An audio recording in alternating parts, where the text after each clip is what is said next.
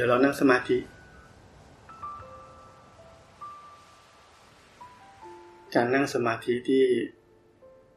ผมบอกให้ทุกคนนั่งสมาธินี่หมายความว่า ให้เรารู้จักที่จะอยู่กับตัวเอง เราจะหลับตาจะลืมตา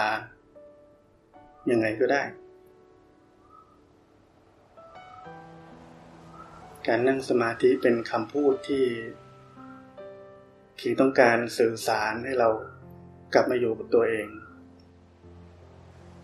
รู้สึกตัว รู้สึกอยู่กับเนื้อกับตัว ไม่ล่องลอยไปในความคิด ไม่หลงกับในโลกของความคิด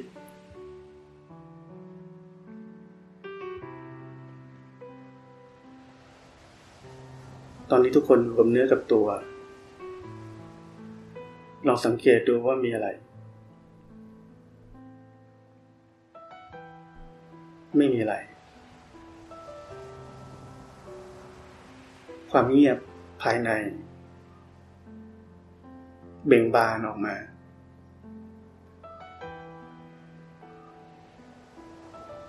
ความเป็นปกติภายใน เบ่งบานออกมา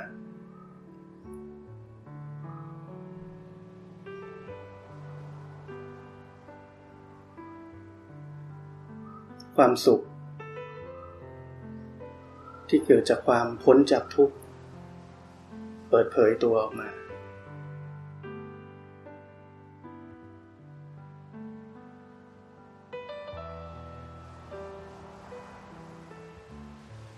รู้จักความเงียบภายในนี่เอาไว้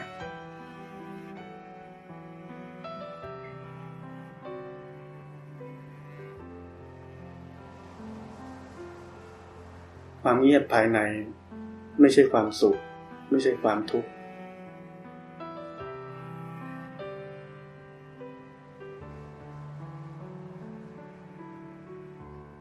เป็นธรรมชาติเดิมแท้ของเรา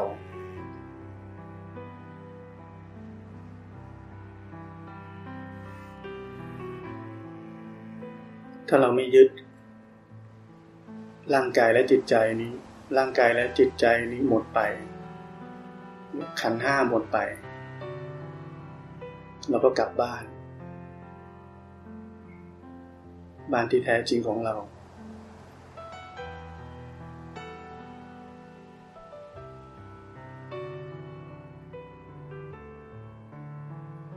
บ้านที่ปราศจากความดิ้นรนทางจิตใจ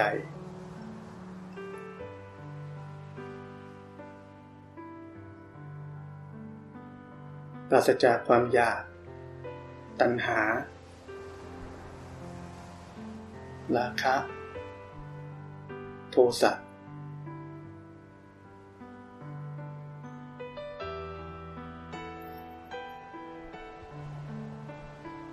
บ้านที่แท้จริงไม่ต้องอาศัยความพยายาม อะไรที่จะได้พบเจอ ไม่ต้องลำบากมื่อเราอยู่ในโลก แข่งขัน แย่งชิงทรัพยากร แย่งชิงลูกค้า ถ้าพูดจริงๆก็คือ หาลูกค้ากับหานิพพานนี่นิพพานหาง่ายกว่า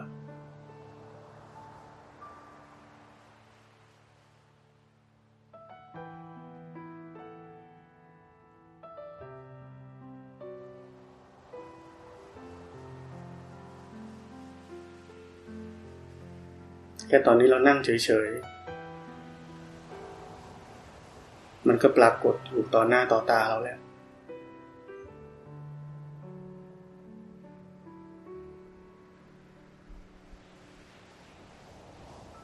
ทุกคนมีสิทธิ์เข้าถึงมัน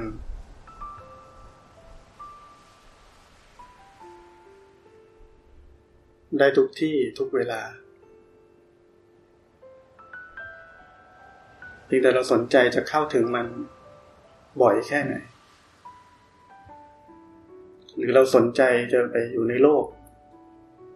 ของความคิดปรุงแต่ง การตัดสินให้ค่าวิพากษ์วิจารณ์ เรื่องในโลก เรื่องของคนอื่น มันอยู่ที่เราสนใจ ที่อยากจะเป็นแบบไหน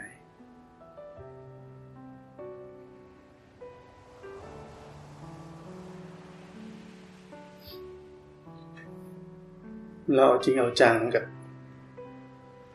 ความพ้นทุกข์ขนาดไหน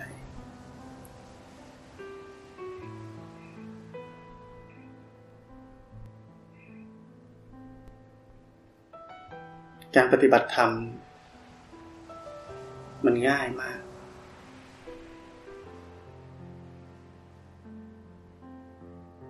มันง่ายจนไม่รู้จะง่ายยังไง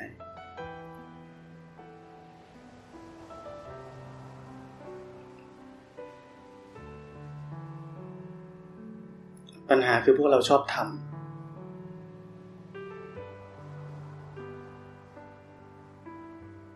พอบอกปกติก็จะทำให้มันปกติ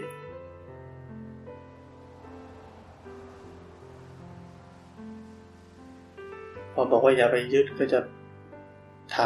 ำกิริยาไม่ยึด พอบอกให้ปล่อยก็จะไปหาอะไรปล่อย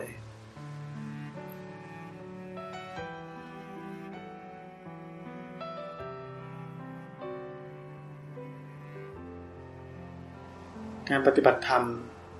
หลักสำคัญคือไม่มีการทำอะไรทั้งสิ้น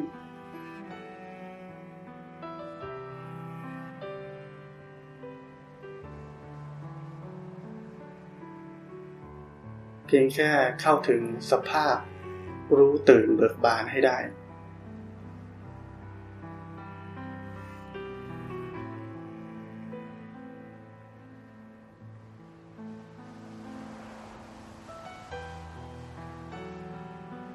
ปลี่ยนใหม่ เมื่อก่อนนักปฏิบัติทั้งหลายสนใจกับอาการของจิต สนใจกิเลสตัณหา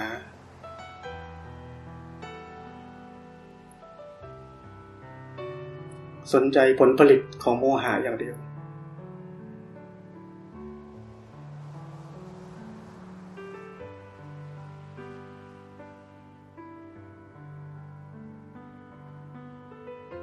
การปฏิบัติธรรมที่แท้จริง ต้องเข้าถึงสภาพรู้ตื่นเบิกบานให้ได้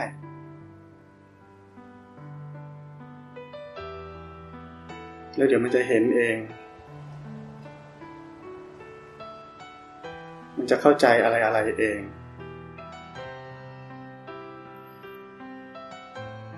แต่ถ้าเรายังเข้าถึงสภาพ รู้ตื่นเบิกบานไม่ได้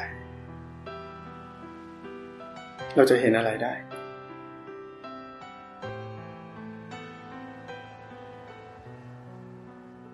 ที่บอกว่าที่เห็นก็เห็นไม่จริงก็เพราะเป็นแบบนี้แหละ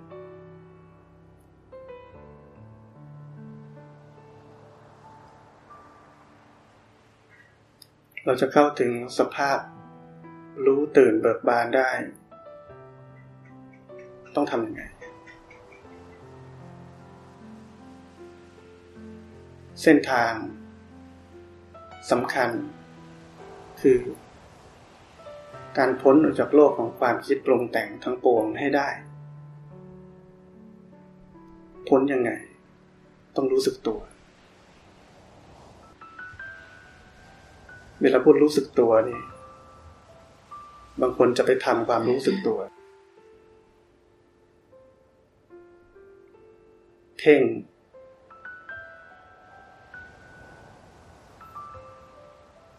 จะพูดใหม่อันนี้เป็น อย่าลืมตัว ตื่นขึ้นมาบอกตัวเอง อย่าลืมตัว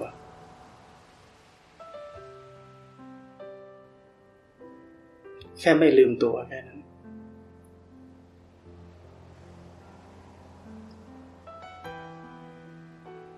เมื่อเราไม่ลืมตัวบ่อยๆ สิ่งที่จะเกิดขึ้นก็คือ เราจะรู้สึกอยู่กับเนื้อกับตัวมากขึ้นในชีวิตของเราแต่ละวัน ความอยู่กับเนื้อกับตัว มันจะหนักแน่นขึ้น หนาแน่นขึ้น แล้วเมื่อความรู้สึกตัวหรือความอยู่กับเนื้อกับตัวมันมากขึ้น การหลงเข้าไปคิดปรุงแต่งมันต้องน้อยลง มันเป็นผล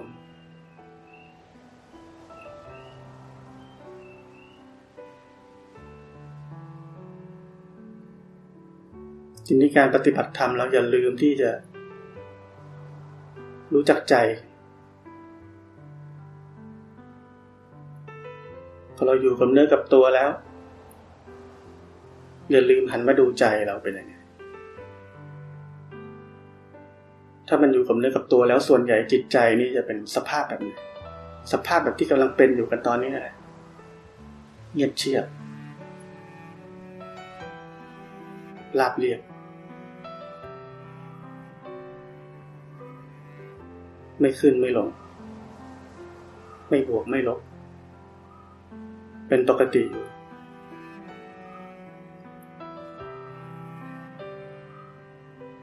รู้จักสภาพแบบนั้นเอาไว้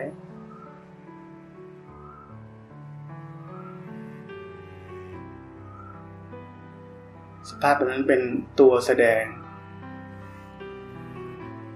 ถึงสภาพของความพ้นทุกข์มันเป็นปกติ เมื่อเราพาจิตใจรู้จักสภาพแห่งความพ้นทุกข์แบบนี้เอาไว้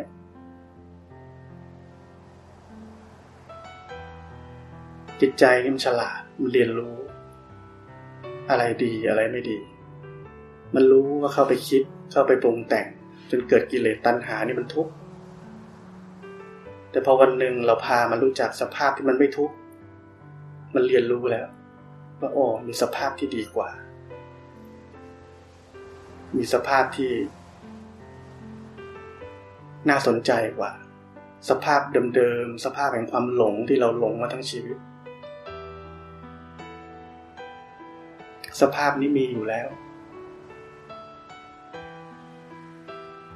เราหลงลืมมันไปเฉยๆ เราคิดว่าเป็นเรื่องไม่สำคัญอะไรสำคัญกว่าเราต้องหัดคิดให้เป็น โลกสอนเราแบบนั้นเราเลยต้องคิดตั้งแต่เด็กจนโต จนเป็นผู้ใหญ่ จนแก่ เรากลัวเราไม่เป็นคนฉลาด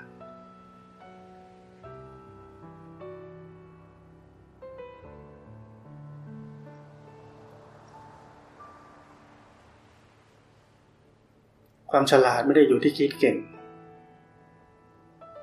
ความฉลาดไม่อยู่ที่สมอง ความฉลาดที่แท้จริงคือปัญญายาณ ไม่ได้เกิดขึ้นจากหัวสมอง มันออกมาจากใจ ใจที่มันว่าง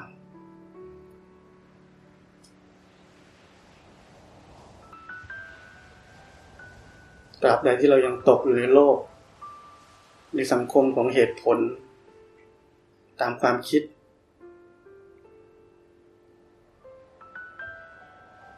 เราอยู่ในโลกที่แคบมาก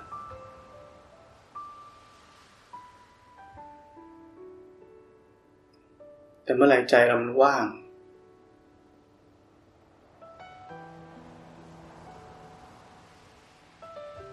ปัญญายาณ จะทำงานแทน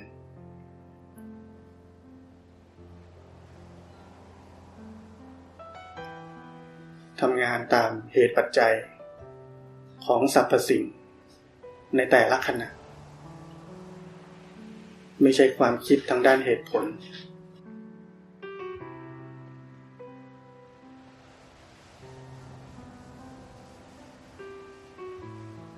ช่วงนี้ตุดจีน มีภาษาจีนวันละคำอาจจะมีคนเข้าใจแล้วก็ไม่เข้าใจ เป็นภาษาแต้จิ๋วคนจีนเราใช้ว่าคนที่ไม่ฉลาด คนประเภทนี้ว่า สีปังโตสีปังโตแปลตรงตัว แปลว่า ท้องสี่เหลี่ยม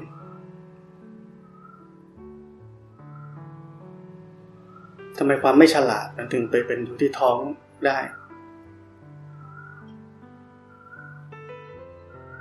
ทำไมไม่ใช่อยู่ที่หัว ทำไมไม่ใช่อยู่ที่สมอง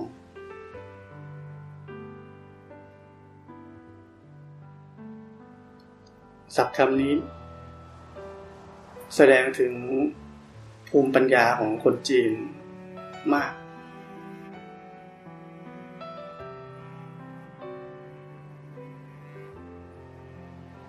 เซนนี่เราพูดถึงท้อง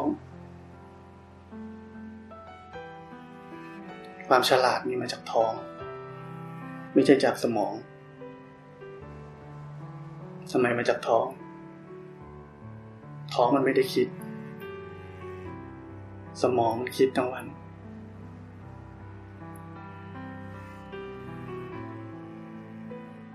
ล่าสุด มีหนังสือเกี่ยวกับธรรมชาติบำบัด มีด็อกเตอร์คนหนึ่งอธิบายว่าลำไส้ใหญ่เรานี่เป็น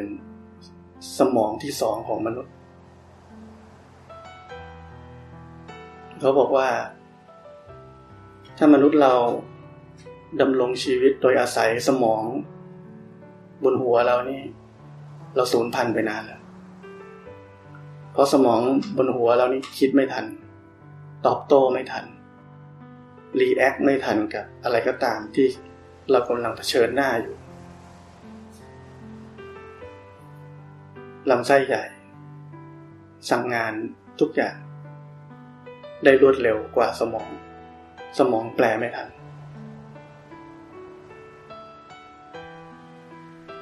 วิทยาศาสตร์จะรู้เรื่องแบบนี้ เซนก็รู้มานานแล้ว นั้นกลับมาที่เราจะใช้ท้องแทนสมองเรา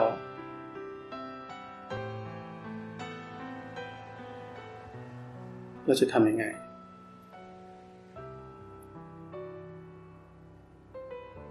เราต้องพ้นจากโลกความคิดปรุงแต่งให้ได้ ด้วยความรู้สึกตัว แล้วก็พาจิตใจรู้จักสภาพที่มันไม่ทุกข์ ให้มันรู้จักสิ่งที่ดีกว่า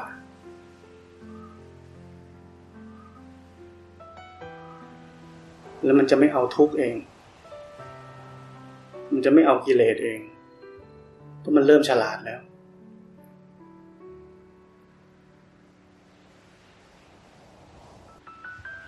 เราบันไดทั้งหมดที่ผมพูดเมื่อกี้นี้ การพ้นจากโลกของความคิดปรุงแต่ง ความรู้สึกตัว การรู้จักจิตใจเราเป็นยังไง ปกติก็รู้ว่าปกติแล้ว ไม่ปกติก็รู้ว่าไม่ปกติแล้ว เป็นกลางกับมัน แล้วเมื่อไหร่ที่เราใช้เราบันไดเหล่านี้ จนเข้าถึงสภาพ ของจิตใจที่เงียบเชียบ เป็นปกติเป็นกลางต่อสรรพสิ่ง เราได้เข้าถึงสภาพของความรู้ตื่น เบิกบาน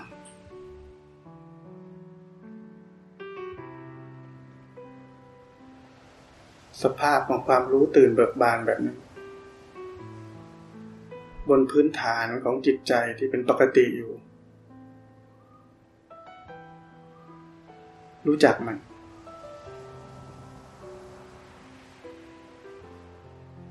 รู้จักสภาพตื่นแบบนั้นเอาไว้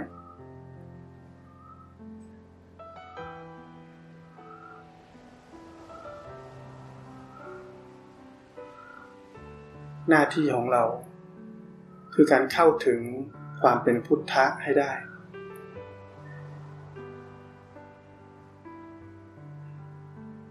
มีไม่ใช่มีหน้าที่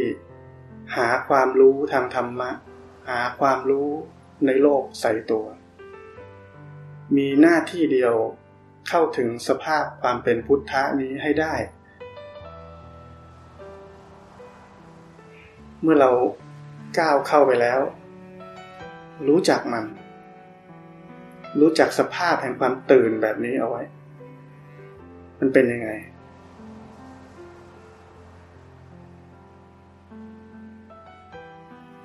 มันปลอดโปร่ง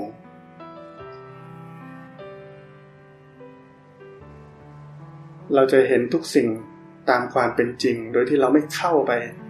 ยุ่งเกี่ยวกับมันได้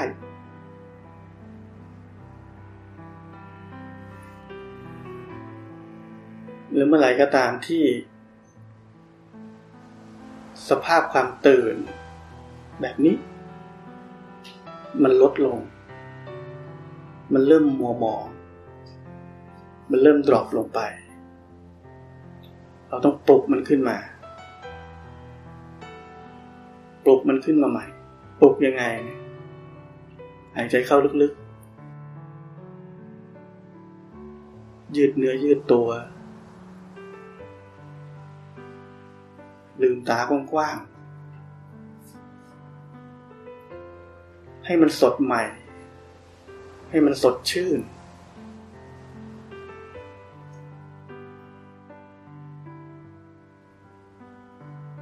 คำสอนอันนี้เป็นสิ่งที่ทุกคนต้องจำไว้ให้ดี เรามีหน้าที่ เข้าถึงสภาพ รู้ตื่นเบิกบาน นั่นคือตัวเราที่แท้จริง เราไม่มีหน้าที่สะสมความรู้ องค์ความรู้ ไม่ว่าจะเป็นทั้งทางโลกและทางธรรม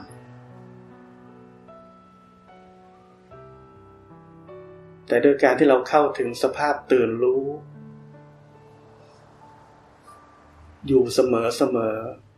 อยู่ในทุกขณะจิตของเรานี้ ความรู้ทั้งหลาย จะพลั่งพลูออกมาจากใจของเราเอง เป็นความรู้ที่ไม่ต้องสะสม เป็นความรู้ที่ออกมาจากปัจจุบันขณะ เป็นความรู้ที่ออกมาจากแต่ละขณะ แต่ละช่วง ขณะของชีวิต ในทุกๆวันที่เราตื่นขึ้นมา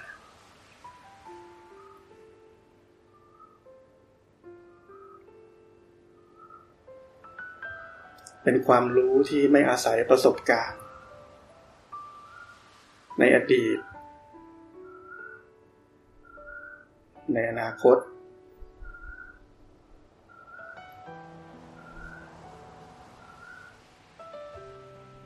เป็นความรู้ที่ประมวลผลเสร็จเรียบร้อย โดยไม่ผ่านกระบวนการคิด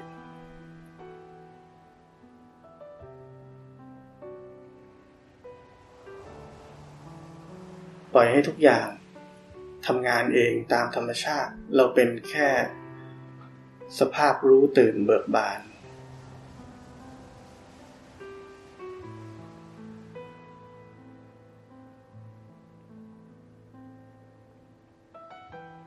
ทุกคนเคยมีลางสังหรณ์เคยมีกัดฟีลลิ่งเคยมีความรู้สึกที่ บอกเราว่าเราควรจะทำแบบนั้นแบบนี้ ให้เราลองคิดดูว่า สภาพแบบนั้นที่เราเคยเป็นนี่มันออกมาจากสมองหรือเปล่า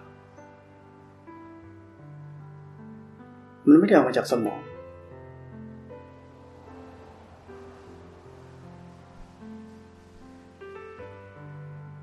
ทุกคนมีภาวะแบบนี้อยู่แล้ว ทุกคนมีสภาพแห่งความเป็นพุทธะนี่อยู่แล้ว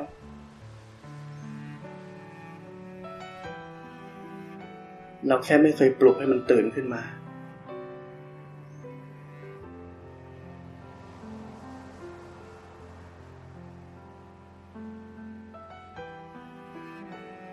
เพราะฉะนั้นเมื่อเราปลุกสภาพตื่นรู้นี่ขึ้นมาแล้ว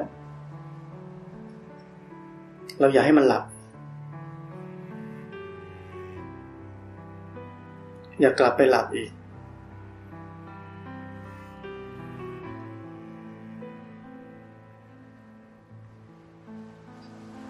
สภาพ ตื่นรู้เป็นสภาพ ที่ยิ่งใหญ่ไร้ขอบเขต ไม่มีคำอธิบายอะไรใน ในความตื่นรู้นั้น เพียงแค่ตื่นรู้เฉยๆ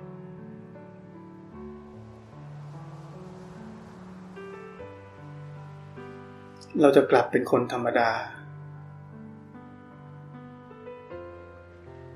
พวกเราจะเป็นเพียงคนธรรมดา ที่ตื่นแล้ว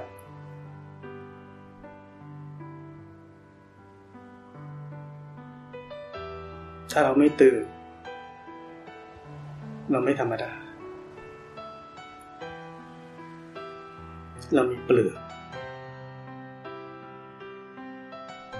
มีอัตตา มีทิฏฐิ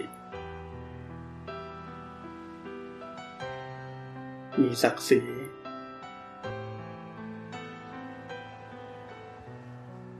เปลือกเหล่านี้ทำให้เราทุกข์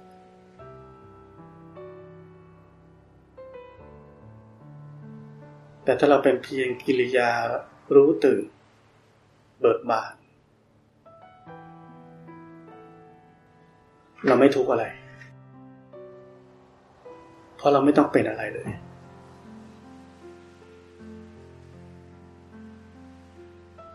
ตอนนี้เราสังเกตความเงียบของตัวเองยังอยู่นะ ความเงียบภายใน ยังอยู่หรือเปล่า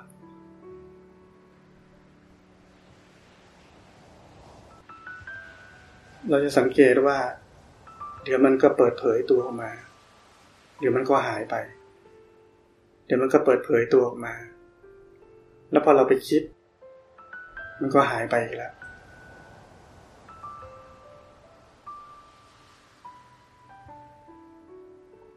สังเกตให้ดี เรามาที่นี่ ไม่ใช่แค่มาฟัง คำสอน เรามาที่นี่ เพื่อจะรู้จักตัวเอง รู้จักตัวตนที่แท้จริงของเรา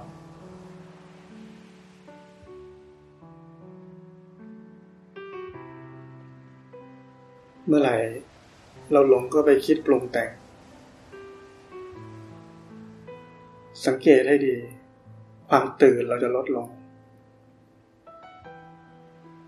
มันจะเริ่มมัวหมอง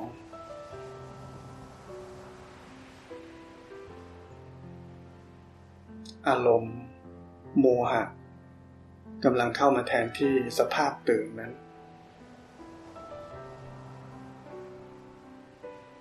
แต่พวกเราส่วนใหญ่ต้องรอคิดจนกังวลก่อน คิดจนเหนื่อยก่อนถึงค่อยรู้สึกว่าไม่ตื่นแล้ว สังเกตใหม่ เมื่อไหร่ก็ตามที่มันแค่มัวนิดนึงเราต้องเห็นแล้วไม่งั้นจะเกิดคอนซ e เควนต์ต่อเนื่องไปไม่จบ จนทุกข์ในที่สุด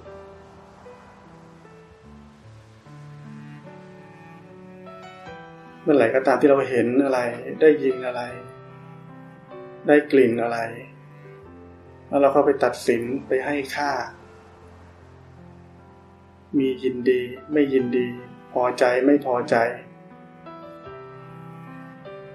นั่นเราหลับแล้ว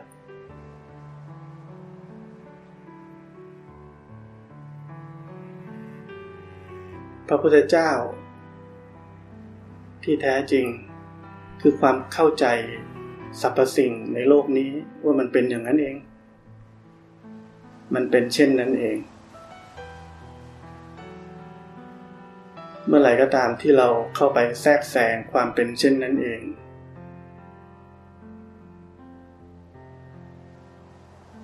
นั่นเรากำลังทำลายพระพุทธเจ้า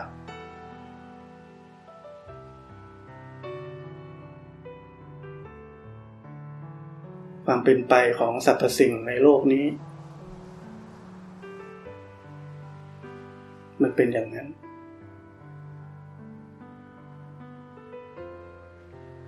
เราไม่ได้เป็นเจ้าของอะไรของมันเลย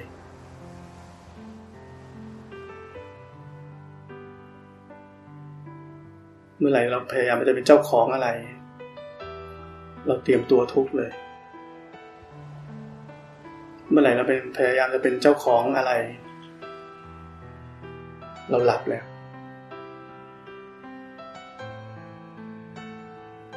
ความเป็นเจ้าของอะไรไม่เคยนำมาซึ่งความสุขได้เลย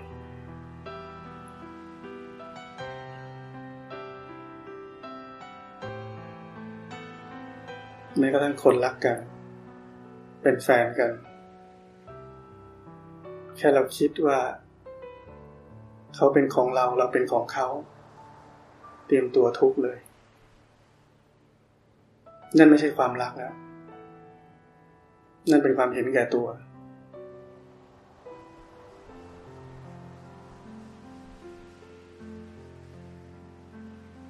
พ่อแม่ลูก เหมือนกัน ถ้าเราคิดเป็นเจ้าของเมื่อไหร่เราต้องทุกข์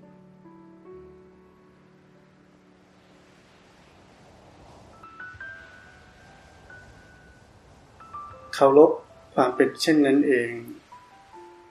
เหมือนเราเคารพพระพุทธเจ้า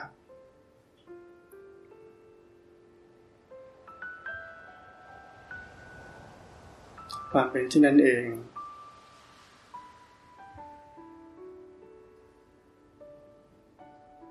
เป็นธรรมะขั้นสูง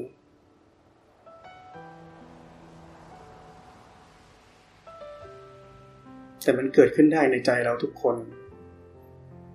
ตอนนี้ ในขณะที่เราเป็นปกติอยู่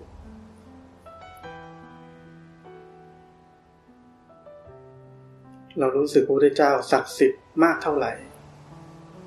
ความเป็นเช่นนั้นเองก็ศักดิ์สิทธิ์มากเท่านั้น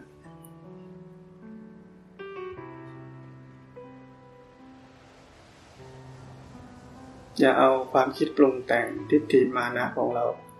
ทำลายความเป็นเช่นนั้นเอง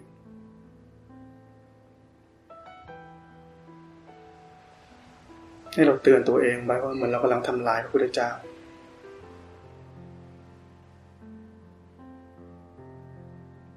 บาปบาปที่ไหน ใจเราเองเป็นทุกข์เพราะเราไม่เข้าใจสรรพสิ่งไม่ได้เกี่ยวกับว่า ใครศักดิ์สิทธิ์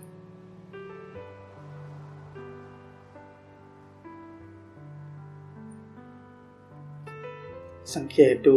เรายังตื่นอยู่ไหมตอนนี้ ความตื่น ตกลงไปบ้างไหม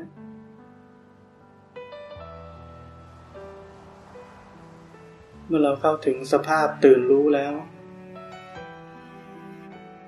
เราจะได้ความรู้ทุกอย่างที่เราเคยคิดว่าเราต้องได้ ไม่ว่าจะเป็นการเห็นไตรลักษณ การเห็นการเกิดดับ ความเข้าใจในปฏิจจสมุปบาท ความเข้าใจในอิทัปปัจจยตา เพราะสิ่งนี้มีสิ่งนี้จึงมี ความรู้เหล่านี้เป็นผลลัพธ์จากการที่เราเข้าถึงสภาพรู้ตื่นเบิกบานแล้ว อย่าเพิ่งไปรีบได้ความรู้ก่อน ราะนั้นมันเข้าสมอง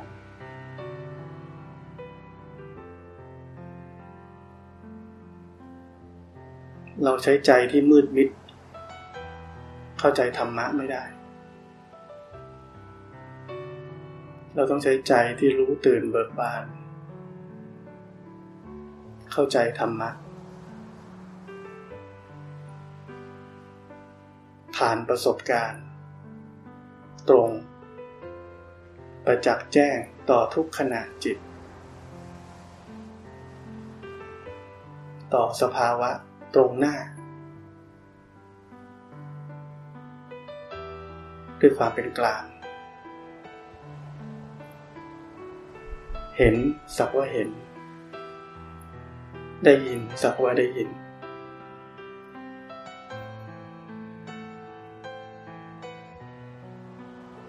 การเดินทางของการเป็นผู้รู้ผู้ตื่นผู้เบิกบาน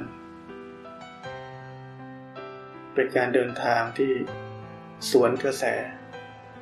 ทวนกระแส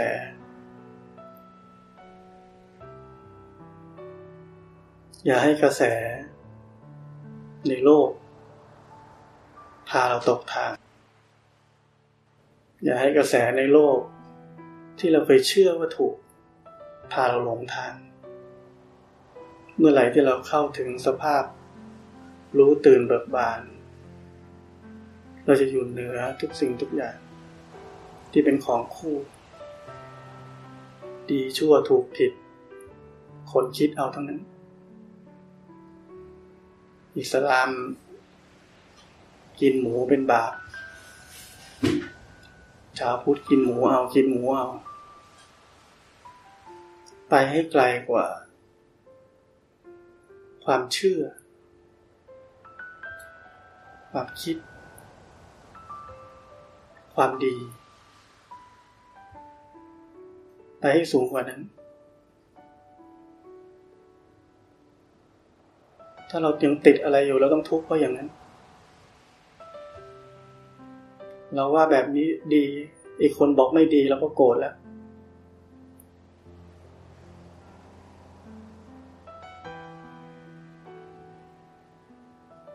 สังเกตสภาพตื่นในใจตัวเองตอนนี้ ไม่มีอะไรในสภาพตื่นนี้ เพียงแค่ตื่น ตื่นขึ้นมา อย่าให้อะไรลากเรา หลุดไปจากสภาพตื่นนี้ได้ ยิ่งเราตื่นมากเท่าไหร่ผลทางนี้ก็สั้นลงเท่านั้น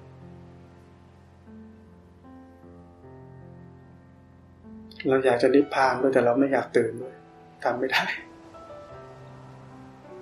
เราอยากจะนิพพานเลยเราอยากจะพ้นทุกข์แต่เราชอบหลง ชอบหลับ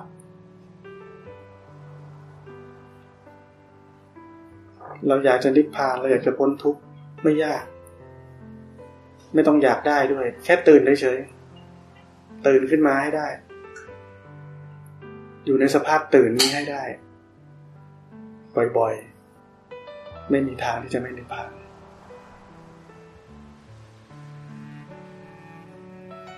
เมื่อเราอยู่ในสภาพตื่น เราจะคิดอะไรก็ได้ เราจะทำอะไรก็ได้ แต่มันไม่ค่อยไปคิดหรอก คิดแต่เรื่องจำเป็นด้วยแต่เราจะใช้ความคิดได้ เราจะเป็นเจ้านายความคิดอีกทีเมื่อก่อนความคิดเป็นเจ้านายเรา คิดปุ๊บสั่งปุ๊บเราไปทำเลย แต่เราจะเป็นเจ้านายมันแทนเราจะใช้มันเฉยๆมันหลอกเราไม่ได้แล้ว ผู้ที่ตื่นแล้วเป็นยังไงเขาคิดเขาทำอะไรนี่แต่ความเงียบภายในนี้ยังอยู่ตลอด ไม่เคยถูกปกปิดอีกเลย ไม่เคยถูกปิดบัง ไม่เคยหายไปไหน สังเกตตัวเอง เราปฏิบัติธรรมมาเวลาที่เราหลงไปแล้วเนี่ยตามปกติความเงียบภายใน มันหายไปด้วยไหม เราคิดอะไรเราทำอะไร มันหายไปเลยไหม ถ้ามันหายไปเลยแปลว่าเราไม่ตื่นแล้ว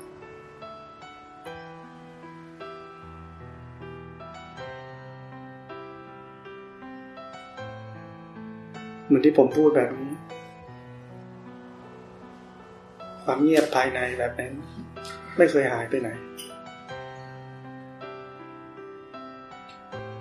พวกเราต้องฝึก ไม่ใช่ฝึกให้มันไม่หายไปไหน พียงแค่ฝึกที่จะตื่นขึ้นมาเฉยๆ หน้าที่ของเรามีน้อยมาก หน้าที่ในการปฏิบัติธรรมเรามีน้อยมาก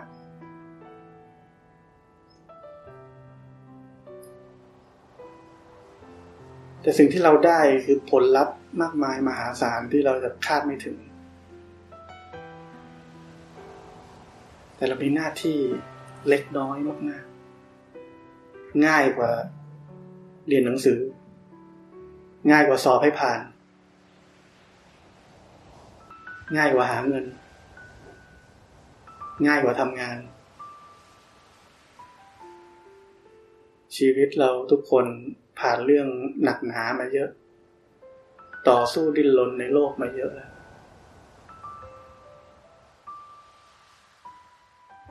ทำเรื่องง่ายๆบ้างทำเรื่องง่ายๆ ที่ได้ผล เป็น eternity นิจนิรันดร์ได้ผลยิ่งใหญ่มหาศาล เรื่องในโลก ไม่มีอะไรได้มาง่ายๆ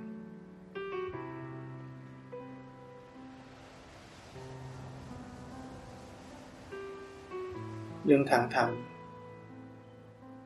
ง่ายๆ แต่ผลลัพธ์ยิ่งใหญ่ ไม่มีวัตถุสิ่งของใด ๆ ในโลกทำให้เราพ้นทุกข์ได้อย่างถาวร ไม่ว่าเราจะพยายามแค่ไหนก็ตาม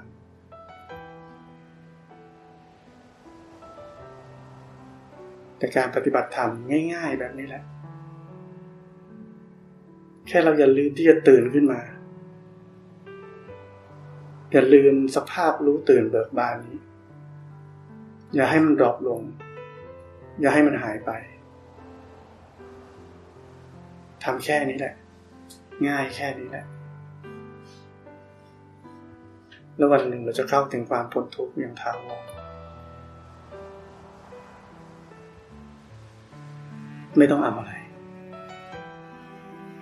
ความพ้นทุกข์เป็นรางวัลที่ยิ่งใหญ่ที่สุดในชีวิตของ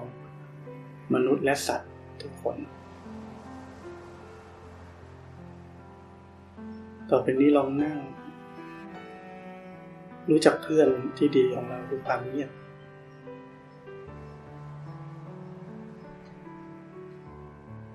รู้จักสภาพที่มันกำลังตื่นอยู่ ไม่จมลงไปในความเงียบนั้น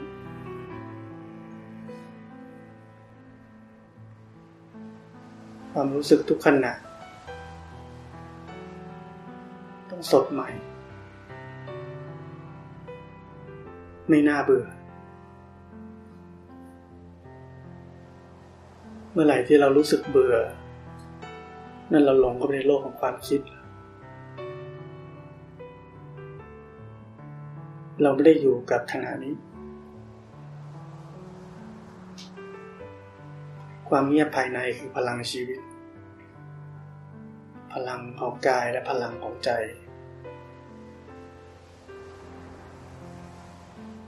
ขณะที่เราอยู่กับความเงียบ มันมีความคิดขึ้นมาก็รู้เฉย